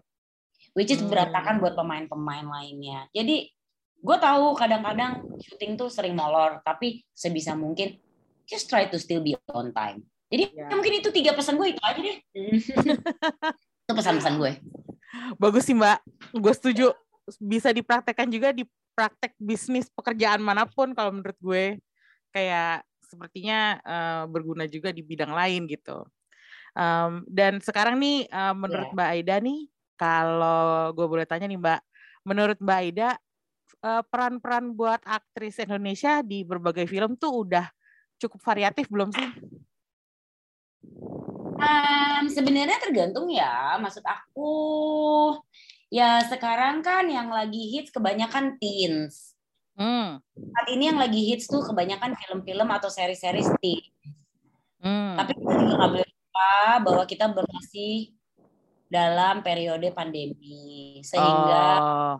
uh, pelaku-pelaku bisnis um, film juga pasti tidak berani mengambil resiko yang terlalu besar sehingga mereka juga pasti akan bikin judul-judul yang lebih uh, akan membuat judul-judul yang lebih uh, aman ya gitu. Hmm. Which is sekarang paling banyak. Hmm. Kalau nanya aku, aku berharap ke depannya akan makin beragam nih seri-seri karena memang banyak series ya. Gitu kita ngomongin series dulu ya ya ya. Karena pasti akan makin ber- beragam seri-seri cerita-cerita akan lebih varian nih gitu. Tapi tentunya cerita yang lebih varian mungkin akan mempunyai uh, resiko yang lebih besar dibanding cerita-cerita yang teens gitu, which is Hmm. formatnya udah jelas gitu, siapa pemain utama dan ibunya segala macam. Hmm. Ya kalau ditanya sama aku ya kita ngomong aku dulu aja ya. Aku aku bersyukur aku sampai sekarang masih dipakai sebagai ibu gitu ya. Mhm. Tapi of course aku kepingin gitu melihat cerita-cerita yang memang eh, menceritakan tentang kehidupan eh, orang-orang di umur middle age. Oh, oh iya iya. Ya. Itu Contohnya misalnya sih. kalau di luar negeri. Nah, kalau di luar negeri misalnya ada Nicole Kidman Undoing, ada Carrie Bradshaw di Just Like That, ya Yes. kan? Ada Big Little Lies. Yes. Kalau aku sukanya minta ampun tuh sama kayak gitu-gituan karena ya I'm in my late 40s and I feel connected to watch this uh, judul ya, gitu ya, Mm. these titles gitu karena emang reality gitu. Sometimes ada twist-twist twist-twist uh, thriller, sometimes ada twist-twist apa pun lah gitu. Nah, itu kalau menurut aku rada kurang di sini. Tapi karena mungkin terlalu mereka mungkin belum berani untuk bikin yang terlalu banyak seperti itu gitu. Jadi kalau aku ngomongin tentang diriku dulu ya harapan aku sih akan mulai muncul ya cerita-cerita yang eh, le- apa lebih eh, relate terhadap women uh, our my age gitu ya. Itu satu. Nah, kedua kita ngomongin film. Selama pandemi ini sih sebetulnya judul-judul besar yang biasa kita lihat gitu ya, Mm-mm. pasti banyak yang terhambat ya. Gitu. Oh iya. Eh, film-film production yang besar-besar tuh yang terhambat di Indonesia. Plus bioskop juga suffering kan ya. Iya, Jadi Betul. eh, memang kita nggak bisa melihat situasi saat ini menurut aku karena sebelum pandemi banyak sekali aku rasa judul-judul film yang luar biasa bagus besar ya macam-macam kan ya Mm-mm. apa sih bumi manusia lah banyak lah gitu ya yang memang eh, memberikan nafas yang berbeda gitu di dunia film. Cerita-cerita yang luar biasa apa production yang keren-keren gitu. Memang kita sekarang di tahun ini ya masih untungnya masih banyak film-film bagus ya. Kemarin di FFI ya ada Iya, penyalin cahaya betul, ini ya alhamdulillah masih ada. Tapi kalau kalian lihat sebenarnya di eh, pastinya sebelum pandemi lebih banyak eh, production yang besar-besar. Mereka susah mau produksi. Iya. kalian bayangin mereka mau produksi mereka they have to do a lot of uh, prokes antigen ya kan terus macam-macam Ya, lagi no- ribet banget, ribet. Yes, yes, yes. The challenge is too big. Um, and then dari segi bisnis pun uh, masih too risky karena orang belum ke bioskop gitu. ya. Iya, iya. Jadi ya harapan aku sih mudah-mudahan kita memasuki endemic soon dan uh, sebetulnya sih dunia film masih cukup sangat exciting banget. Kalian bisa lihat sebenarnya kalau kalian lihat FFI kemarin juga keren banget. Dan FFI tahun ini juga rencananya kalau nggak salah mereka mau bikin di Borobudur. Itu bisa kita lihat um, Wow. semangatnya, semangatnya dunia perfilman itu luar biasa. Jadi sebetulnya mudah-mudahan uh, film-film yang lebih beraneka ragam akan muncul sehingga ya kayak misalnya pendekar tongkat emas ya kan? Kan itu adanya sebelum pandemi kan? Iya.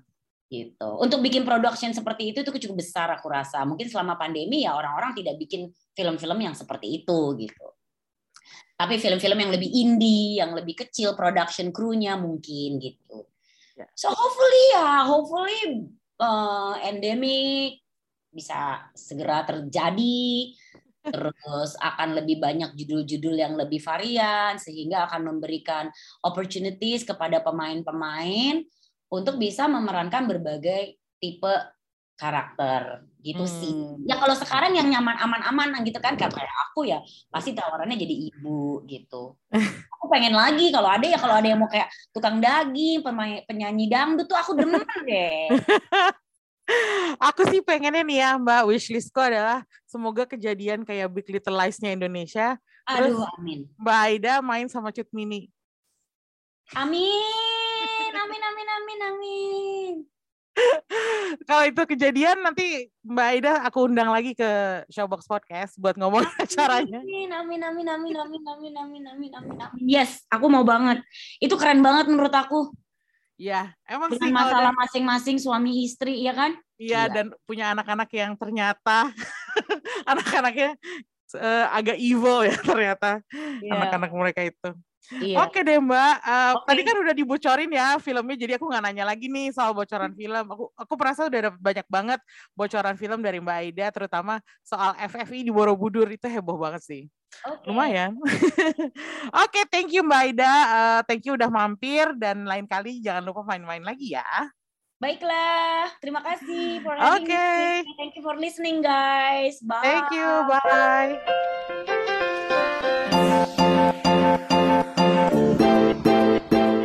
Nah, gue tadi udah wawancara sama Mbak Aida Nurmala, bintang arisan, bintang Gossip Girls Indonesia, dan dari dia sudah mendapat banyak banget bocoran tentang uh, upcomingnya film Indonesia. Jadi gue udah puas sih ngobrol hari ini tuh sama teman-teman panelis sama Mbak Aida Nurmala juga. Uh, thank you ya guys udah uh, datang ke sini dan ngobrol bareng gue. Meskipun pembicaraannya sedikit melenceng dari catatan gue ya, tapi tetap menarik sih. Justru lebih menarik ini gue rasa. Ya nggak Lil? Iya setuju gue sih. Ya kan? Isi semua gitu kalau kata anak sekarang ya Mi. Isi Daging semua ya. gitu, daging semua. Uh-uh. Well, semoga nggak kenyang-kenyang banget sih. Soalnya kayaknya kok ber- eh, terakhir beberapa kali terakhir ini nih kita oh, bahasannya serius semua ya Lil. Dari draft sampai Lagi kangen, film. lagi kangen. Gak apa-apa, gak apa-apa. Euforianya memang lagi kangen. Soalnya udah lama banget nggak rekaman terus tiba-tiba Bener. digeber langsung pakai tema-tema berat. Oke. Bener, bener, bener, bener. Uh, Ulil ada pesan-pesan terakhir nggak untuk mewakili suara uh, perempuan dalam film? Cie. Wah, jadi berat ya ujungnya ya. iya dong, karena Ulil. Eh tapi Ebi belum cerita loh. Short deh Mi. Siap. Kalau kalau versi lo tuh siapa karakter yang megang banget? Hmm, karakter favorit gue ya, maksudnya Mm-mm, strong female karakter mm-mm. favorit gue. Gue Iya. cuma punya satu nama, yaitu Eowyn dari trilogi Lord of the Rings. Uh, Peter Jackson Oke. yang mainin Mm-mm. Miranda Otto, gue pilih dia karena eh, dia berawal dari seorang yang penakut dan bisa dibilang pengecut ya, karena dia maunya di dalam terus, terus dia eh, merasa harus diselamatkan oleh orang se- seorang pria, yaitu Aragorn, untuk bisa Hmm. keluar dari eh, lingkungannya dia gitu. Tapi ternyata dia nggak harus kayak gitu. Dia membuktikan bahwa seorang wanita bisa berjuang untuk dirinya sendiri. Dia menyamar jadi laki-laki, pergi perang, ngelawan ngelawan Sauron. Terus dia berhasil membunuh salah satu eh, jenderalnya Sauron. Dan dia mengatakan itu dengan kata-kata I am no man. Itu itu powerful banget sih. Itu adegan itu keren banget, banget ya. sih. Salah satu yang terkeren di Iya. ini Lord of the Rings. Sambil dia membuka topengnya dan rambut Iya. merahnya Iya. berkibar-kibar. Yes. Ya itu emang eh, salah satu adegan di film Peter Jackson itu yang bikin gue selamanya cinta sama trilogi Lord of the Rings sih. Orang mau ngomong apa, mau bilang itu outdated lah, mau ngomong itu filmnya jelek lah, mau Mm. Ngabisin duit lah, apalah terserah. Yang penting gue pegang Eowyn gue. Dan kalau gue punya kalau gue punya anak suatu suatu hari nanti gue kasih nama anak gue Eowyn. gemes sih, gemes sih, gemes sih. Melambangkan kekuatan dan karakter yang powerful ya. Betul. Seru. Eh, tapi gue senang sih dengerin obrolan kalian semua tuh kayak gue dapet apa ya? Gue dapet banyak insight dari tokoh-tokoh yang berbeda gitu dari zaman 90-an ya, Ya. Pretty Woman Sampai 2021 kan? sampai 2021 gitu komplit dan eh, latar belakang tokohnya juga yang beragam gitu loh kayak dari semua apa ya dari semua um, angle aspek kehidupan tuh kayak iya ya bener juga ya ternyata uh, uh, strong female character tuh ya bukan di mindset orang bukan cuma superhero aja gitu. Bukan bukan gak gadat doang mungkin ya gara-gara dia bisa uh, berperang tanpa uh, bantuan yang lain gitu. Tapi buat gue sih uh, setuju nih Emmy gue sama yang lain gitu. Uh, beberapa karakter wanita untuk uh, film-film Indonesia ataupun sinetron Indonesia emang harus lebih strong lagi yang nggak menye-menye gitu ya. Untuk yang nggak azab-azab lagi atau yang nggak diselingkuhin lagi gitu.